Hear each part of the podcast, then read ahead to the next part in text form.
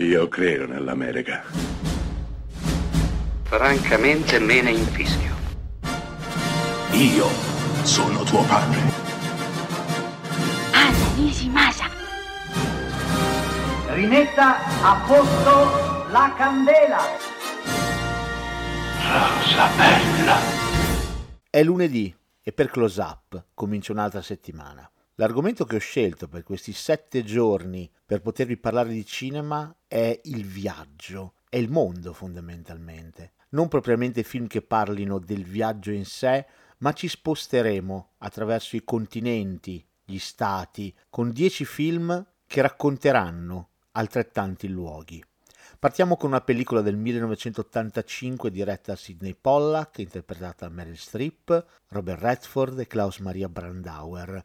Ovviamente sto parlando della Mia Africa, film basato sul romanzo autobiografico scritto da Karen Blixen. La Mia Africa è un film affascinante, in cui perdersi. Siamo alle soglie della Prima Guerra Mondiale. Meryl Streep, impossibilitata a sposare il suo giovane amante, si decide ad arrivare in Africa e a sposarne il fratello Klaus Maria Brandauer. Lì, in Kenya, lui ha deciso di avviare una piantagione di caffè cosa praticamente impossibile data l'altitudine e la conformazione del terreno. A far capolino nella vita della donna anche Robert Redford, cacciatore di elefanti, dal carattere libero, indipendente. Ma la mia Africa, fatto salvo tutto questo, questa storia che ha a che fare profondamente con il Kenya, con i suoi abitanti e con quelle terre in cui far smarrire il nostro sguardo, la mia Africa, dicevo, è la storia di una donna, Meryl Streep, Karen Blixen,